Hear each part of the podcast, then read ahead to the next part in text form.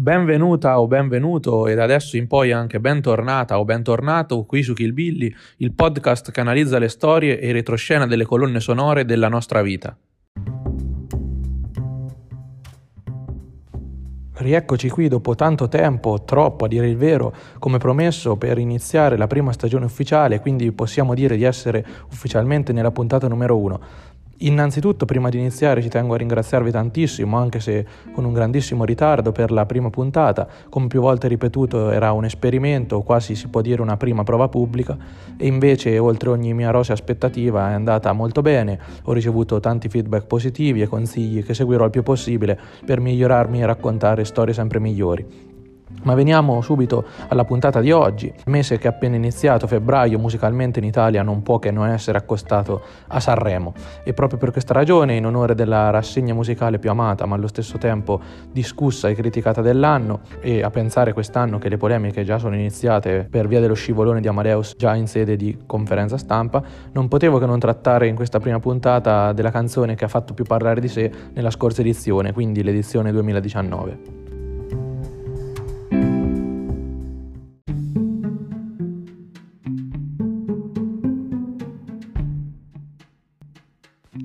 Oltre al fatto che ci troviamo nei giorni di Sanremo, però, devo anche dire che la scelta di questa canzone mi è stata in qualche modo consigliata proprio da voi. Infatti, come avevo promesso ai tempi, e vi spoiler che questa formula mi piace e verrà portata avanti, è stata scelta proprio da voi tramite un sondaggio su Instagram ormai un'era geologica fa. E questo ovviamente legittima in parte il mio spam. Per cui vi ricordo di andarmi a seguire per non perdervi anticipazioni, curiosità e appunto sondaggi su Instagram chiocciola alebll. Bando alle ciance e veniamo al punto, cioè alla protagonista della nostra puntata, che ha fatto parlare tantissimo di sé e del suo autore, dividendo i fan dai detrattori in una maniera mai vista prima. Su YouTube il video ufficiale ha superato circa 14 milioni di visualizzazioni in un anno e l'artista è uscito anche ufficialmente dalla sua nicchia ed è, divenuto quindi un protagonista del panorama musicale italiano anche tramite varie ospitate nelle trasmissioni più seguite, anche trasmissioni più cosiddette mainstream, sia su Sky che sulla Rai Rai come X Factor e che tempo che fa. Su Spotify la canzone ha superato 22 milioni di streaming e una caratteristica molto particolare è che ha comportato anche una trasformazione del genere dell'artista, che è passato dall'essere un artista hip hop a sperimentare sul rock.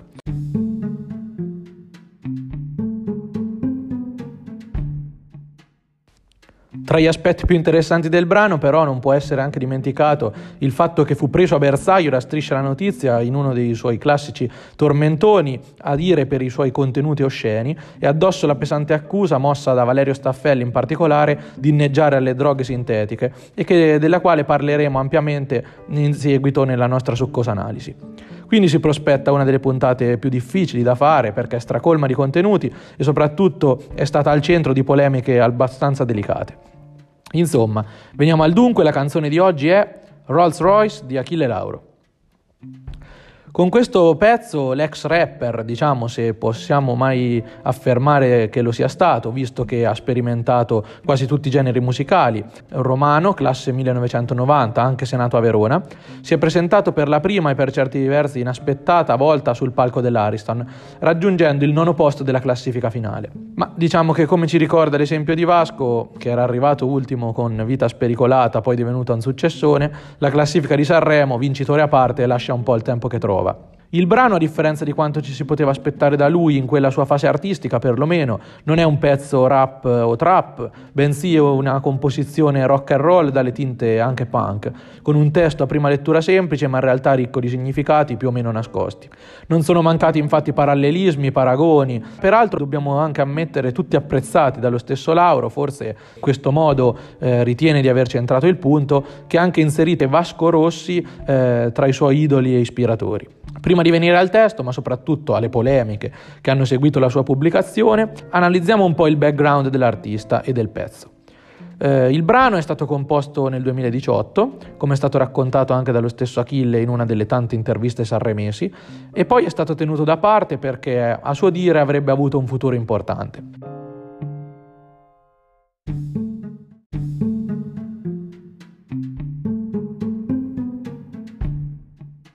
Per il cantante invece diciamo due piccole note.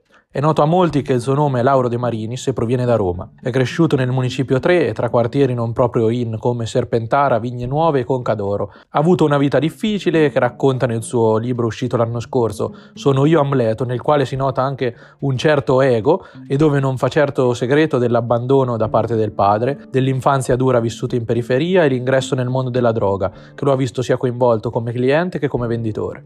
Musicalmente inizia la sua carriera seguendo la passione trasmessa dal fratello iniziando a collaborare con la crew Quarto Blocco, introducendosi nel mondo del rap underground, ma attenzione, anche insospettabilmente del punk rock, elemento che ci servirà dopo. I suoi mixtape prodotti per il collettivo, come Barabba ed Harvard, attirano l'attenzione da parte di Noiz Narcos, che lo accoglie nel suo entourage, e poi l'approdo in Roccia Music con a capo Marrakesh e Shablo. Siamo nel 2014 e da lì inizia la carriera vera e propria di questo artista che, piaccia o no, sta lasciando un'impronta nel panorama musicale italiano di questi ultimi anni. Impossibile non citare poi il suo amico di una vita, il producer Edoardo Manozzi, meglio conosciuto come Boss Doms, con il quale forma una coppia indissolubile sin dai primi passi e con il quale intraprende anche l'avventura televisiva di Pechino Express nel 2017. Nel reality show della Rai la coppia inizia a farsi conoscere anche al di fuori del mondo della musica e si classifica terza. Ricordiamo di quell'edizione anche le polemiche per un litigio con Antonella Elia. Una piccola curiosità anche su Boss Doms, che si è esibito sul palco di Sanremo suonando varie chitarre storiche, come la famosa Diavoletto. Curioso il fatto che la sua esibizione sia avvenuta con in bocca un ciuccio. Molti hanno pensato che potesse essere un atto di trasgressione o ancora un riferimento polemico alle diatribe con Striscia la Notizia, ma in realtà lui stesso a spiegare come rappresentasse un simpatico omaggio per la nascita di sua figlia, che è avvenuta il 25 gennaio 2019. Tornando ad Achille Lauro, il suo pseudonimo discende, come racconta lui stesso, proprio dal fatto che il suo vero nome un po' inusuale, Lauro, richiamasse la storia della famosa nave oggetto di attentato terroristico e poi naufragata nel 94 al largo della Somalia, che a sua volta prendeva il nome dell'imprenditore navale napoletano, divenuto anche politico e sindaco di Napoli nel dopoguerra, Achille Lauro. Costui era anche un pittoresco personaggio che prometteva di regalare le scarpe a chi lo avesse votato, ma che per averne la certezza ne consegnava una prima e una ad elezioni concluse. Insomma, non si sa mai. Per raccontare le storie retroscena dietro la figura stessa di Achille Lauro non basterebbe una puntata intera, e soprattutto poi in questo momento in cui lui si affaccia prepotentemente al grande pubblico. Torniamo quindi sul pezzo e come anticipato prima, la produzione è stata curata dall'insostituibile Boss Doms, che appunto compare anche suonando sul palco, ma anche dal duo romano Frenetic e Orange. Questi ultimi due sono appartenenti alla molto attiva scena romana e hanno collaborato anche con altri artisti come per esempio Coez, Carl Brave e Franco 126. Spostiamoci proprio adesso alla genesi del pezzo. Come già detto, il brano è stato tenuto al fresco in attesa di una sua uscita clamorosa, in vista anche dell'uscita di un nuovo album dell'artista dalle tinte appunto più rock e punk, che poi è stato 1969 e ha registrato un ottimo successo nel 2019. La Sony, che è la casa discografica che segue Lauro, aveva proposto una presentazione direttamente sul palco più famoso d'Italia, che gli artisti hanno ritenuto ideale allo scopo, ed è proprio questa la ragione che ha portato Achille Lauro sul sul palco dell'Ariston. Adesso che sappiamo un pochino di più sia sulla storia dell'autore che della nascita del pezzo, passiamo a dissezionarlo. La scelta stilistica è un misto tra la semplicità dei testi punk e la tecnica più prettamente rap del name dropping, cioè il citazionismo sfrenato di vari soggetti, nomi e marchi, talvolta anche lontanissimi tra loro, che però nasconde dietro un messaggio. Il nome e il ritornello infatti prendono spunto da una frase attribuita da Marilyn Monroe, citata anche dallo stesso Achille Lauro, che recitava più o meno così: Se devo piangere, preferisco farlo sulla Rolls Royce piuttosto che sul sedile di un metro. È lo stesso Achille Lauro poi a dichiarare che il brano parla di star mondiali, icone e pietre preziose della musica mondiale, gruppi che sono patrimonio culturale dell'umanità. Rolls Royce è l'emblema del lusso, dello stile, dell'eleganza e del successo. Analizziamo dunque questa sfilata di star del jet set sul red carpet del rock and roll.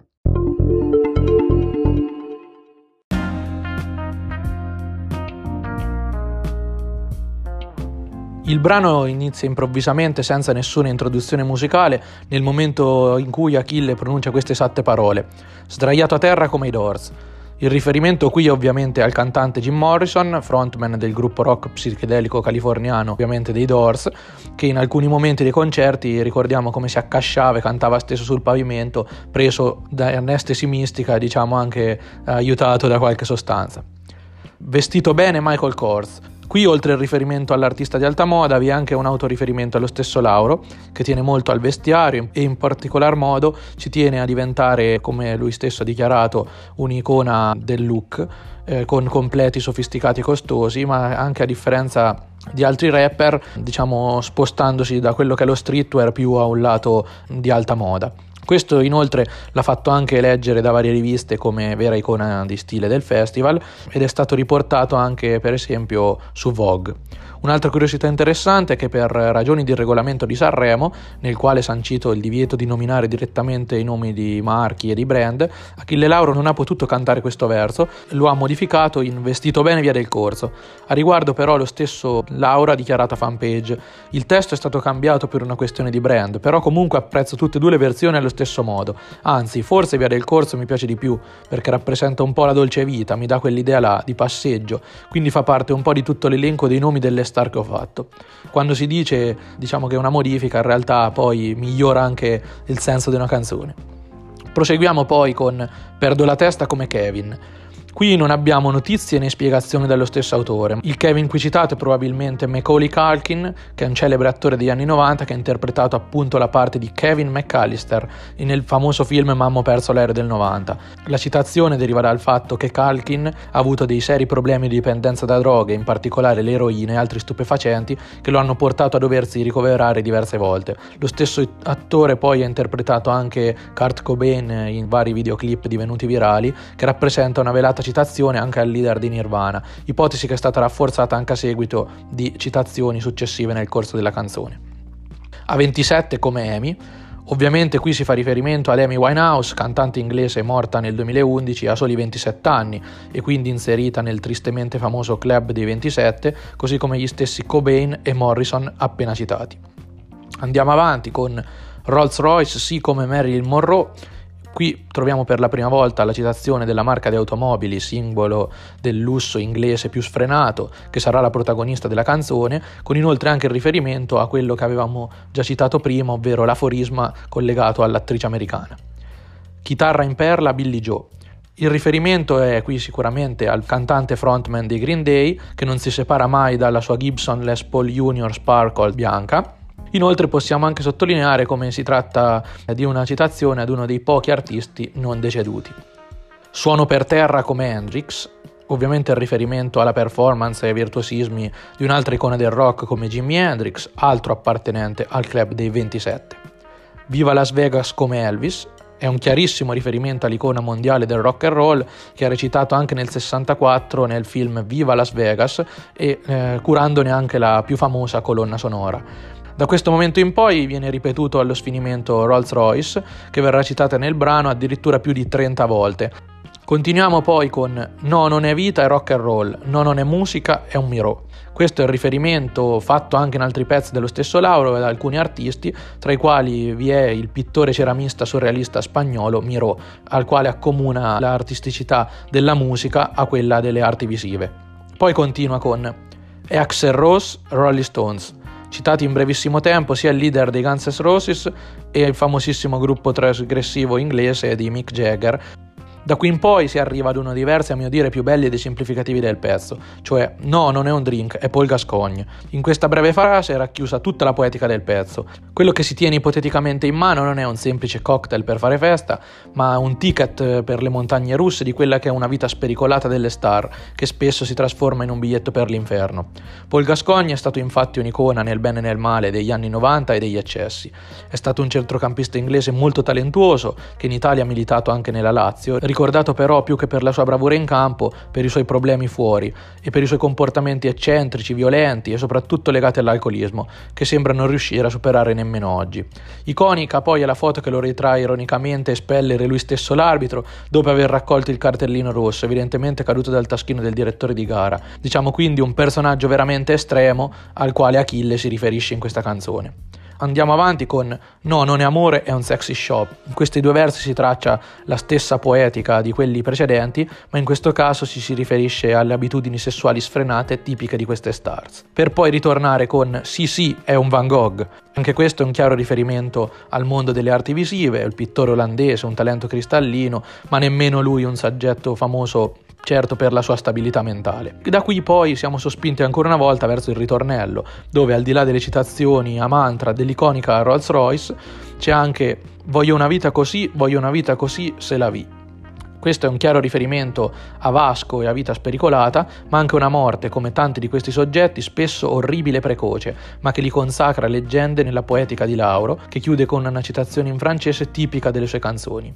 Se la vi poi è divenuto anche uno dei brani più famosi contenuto nell'album 1969. Andando avanti nella canzone possiamo analizzare il bridge, ovvero non è follia ma è solo vivere, non sono stato me stesso mai, no, non c'è niente da capire, Ferrari bianco, sì, Miami Vice. Di noi che sarà? Rolls Royce, Rolls Royce. Achille qui a suo dire conferma che la vita vera, quella degna di essere vissuta, è quella delle star e non lo fa per follia ma consapevolezza. Cita poi un'altra icona degli anni 80, cioè la Ferrari testa rossa bianca che sfrecciava per Miami nella serie tv americana. Ed infine veniamo all'outro. Amore mio, sei il diavolo che torni, ma solo per dare fuoco al mio cuore di carta. Dio ti prego salvaci da questi giorni, tieni da parte un posto e segnati sti nomi. Il finale è un po' sibillino, un po' più misterioso di tutta la canzone, nel quale si ritrova anche uno degli altri elementi ricorrenti di Achille Lauro, cioè il dialogo con Dio, tema affrontato più volte come in una preghiera, al quale chiede protezione e salvezza per sé e per i suoi amici. Con questi due versi, che sono ripresi integralmente da uno dei suoi primi brani, cioè Barabba numero 2, concludiamo questa analisi di uno dei testi più ricchi e complessi dell'ultimo periodo, a rispetto di quanto si poteva credere ad un primo ascolto.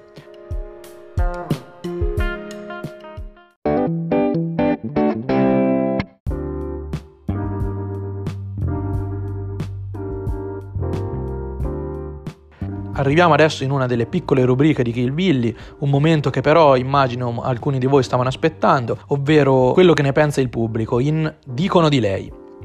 Inutile girarci intorno, parli di Rolls Royce e non puoi esimerti di citare la polemica con Striscia la Notizia. Ma prima di addentrarci in questa giungla intricata e pericolosa, rispettiamo le tradizioni e vediamo un po' cosa si legge sotto il video ufficiale su YouTube.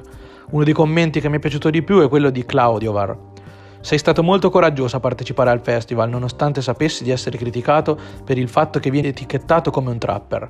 Sinceramente ho trovato questa canzone molto adatta per Sanremo e la ritengo molto più originale e carina di tante altre, visto che hai fuso la trap con il punk rock e si vede che ti sei ispirato al grande Vasco. Per me hai già vinto così. Più ironico invece Kill Your Darling. Ho fatto ascoltare questo pezzo al mio zucchero a velo, adesso è cocaina. Di diverso avviso invece, ma stesso sarcasmo, James McGill, evidentemente in pausa tra un'udienza e l'altra. Non guarderò più striscia la notizia perché il termine striscia inneggia al consumo di cocaina. Ovviamente gli ultimi due commenti non sono lì per caso, ma sono un riferimento al grande polverone che si è innalzato intorno a questo testo e a seguito della consegna al tapiro d'oro da parte di Striscia Notizia proprio ad Achille Lauro. In occasione di quel servizio del 7 febbraio 2019, infatti, il tapiroforo Valerio Staffelli accusa Lauro di inneggiare con il suo brano alla droga, in particolare all'ecstasy. In aiuto alla sua tesi, Staffelli infatti porta argomenti come il fatto che Rolls-Royce è un marchio molto spesso impressa anche su alcune pasticche, in riferimento alla statuetta simbolo della macchina inglese, che è denominata proprio Spirit of Ecstasy, statuetta che solitamente viene posizionata proprio sopra il cofano di queste macchine.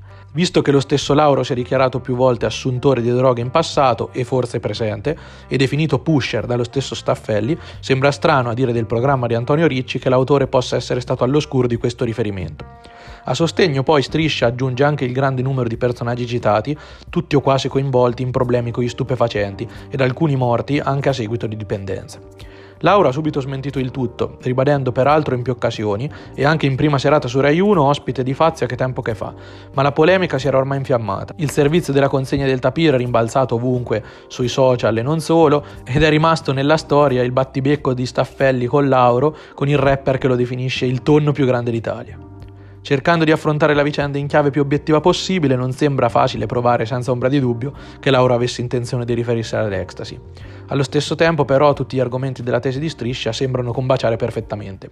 In aggiunta poi, studiando la discografia di Lauro, sono ben frequenti i riferimenti alle sostanze stupefacenti, chiamate con nomi dai più fantasiosi ma anche diretti. Pare poi difficile affermare che Lauro non fosse a conoscenza di questo slang, utilizzato più che mai all'estero per definire questa sostanza. Vero è che Striscia però non è anche nuova a queste critiche sanremesi, che nonostante abbiano un fondo di verità, perdono un po' la loro ragion d'essere finendo in caciara. Sicuramente la storia della musica, il rap e il rock and roll sono legate all'ambiguità e ai riferimenti velati alle droghe. Basti per esempio citare al Coca-Cola di Vasco, I Love You Marianna di Rino Gaetano, tanto per non sfociare nei vari Beatles o Led Zeppelin. Un riferimento di questo tipo, peraltro non confermato, pare essere in linea con lo spirito del pezzo, di un artista avvezzo alla trasgressione. E sottolineo anche a mio discapito, visto che conduco un podcast proprio sull'analisi musicale, che un autore non è mai tenuto a dare spiegazioni sui suoi contenuti. Sicuramente il mistero non fa altro che aumentare la pubblicità nei confronti di questo brano e lo ha reso anche sempre più famoso e riprodotto in radio e piattaforme streaming. Detto ciò arriviamo quindi alle conclusioni. Non sappiamo se questo riferimento sia reale o meno, anche se per onestà intellettuale bisogna propendere più per la prima ipotesi. Se però anche fosse così, non si tratterebbe sicuramente della prima volta, e comunque può definirsi una citazione ad una sostanza, peraltro velata e per certi versi criptica nei confronti del grande pubblico, un invito al suo consumo, il riferimento anche all'esempio dato alle nuove generazioni, così come sostenuto da alcuni? Difficile dare una risposta univoca con la morale che subentra in un discorso molto complesso che spazia nella storia della musica e della cultura fino ad arrivare ai messaggi subliminali. Non resta a mio parere quindi che valutare il brano per quello che è, gradendolo ed ascoltandolo, ma anche odiandolo ed evitandolo, in base alle sensazioni che suscita, senza filosofeggiare troppo a riguardo. A gettare ulteriore benzina sul fuoco poi è stata anche la scelta dell'artista con cui Lauro aveva duettato nella serata del festival dedicata ai featuring. Infatti il prescelto è stato niente po' di meno che Morgan, personaggio super discusso, divenuto celebre tra le altre cose anche per una sua esclusione dal festival qualche anno prima per le sue dichiarazioni riguardo all'utilizzo di cocaina.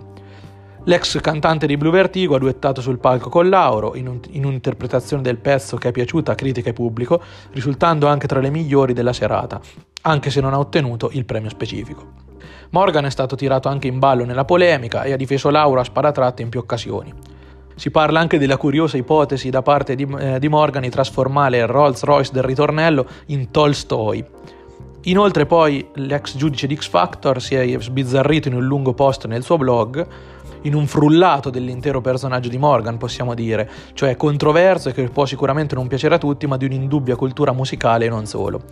Ad esempio, Rolls-Royce segue i meccanismi poetici propri del surrealismo e del dadaismo di Paul Eluard, André Breton, tanto cari alla scrittura di Battiato. È sopra la realtà, surreale, nega la logica e viene costruita su associazioni libere, dove talvolta si creano situazioni magiche e poetiche. Chi va su un palco diventa un personaggio perché fa teatro ed è una maschera. È una maschera, ma vi suona questa parola o no? Maschera, teatro, è spettacolo, è il costume di scena, non è la perdizione. Semmai è la riflessione su temi difficili, cosa che maneggiano quelli che sono profondi di interiorità, d'analisi, quelli che indagano l'essere umano con le parole della poesia. Detto questo, poi l'autore fa anche un'interessante disamina delle canzoni che trattano di automobili, tema che ritiene sia passato e un po' nascosto, passando dai Beatles di Drive My Car alla Torpedo Blu. La canzone parla dell'automobile, del mezzo di trasporto motorizzato, un filone preciso che nasce proprio con l'invenzione dei motori e di ciò che rappresentano nella vita di tutti i giorni delle persone. Una macchina costa i soldi, è qualcosa di importante nelle vite, perché spesso anche la soluzione a problemi tipo come vado a lavorare o come faccio ad incontrare il mio amore, l'auto a volte è la cosa più importante che c'è. C'è tutta questa tradizione che va molto indietro nel tempo e parte dal blues. L'automobile è un simbolo per tanti motivi e può al contempo sia rappresentare la libertà che il consumo consumismo, ma la droga per favore no.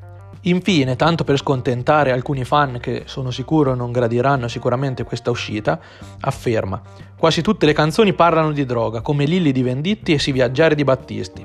Insomma, Morgan si è confermato il solito personaggio da prendere o lasciare.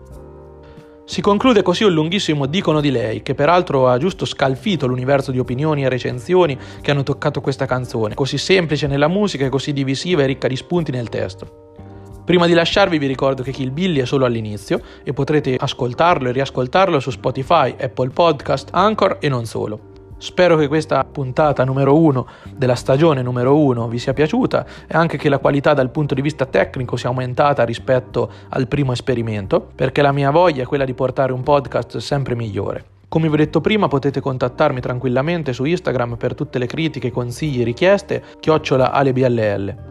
Inoltre lì troverete anche dei sondaggi per le puntate a venire. Questa volta, come ho detto già in apertura di puntata, ci sarà una programmazione degna di questo nome, sperando quindi di non aspettare un anno intero per la prossima puntata.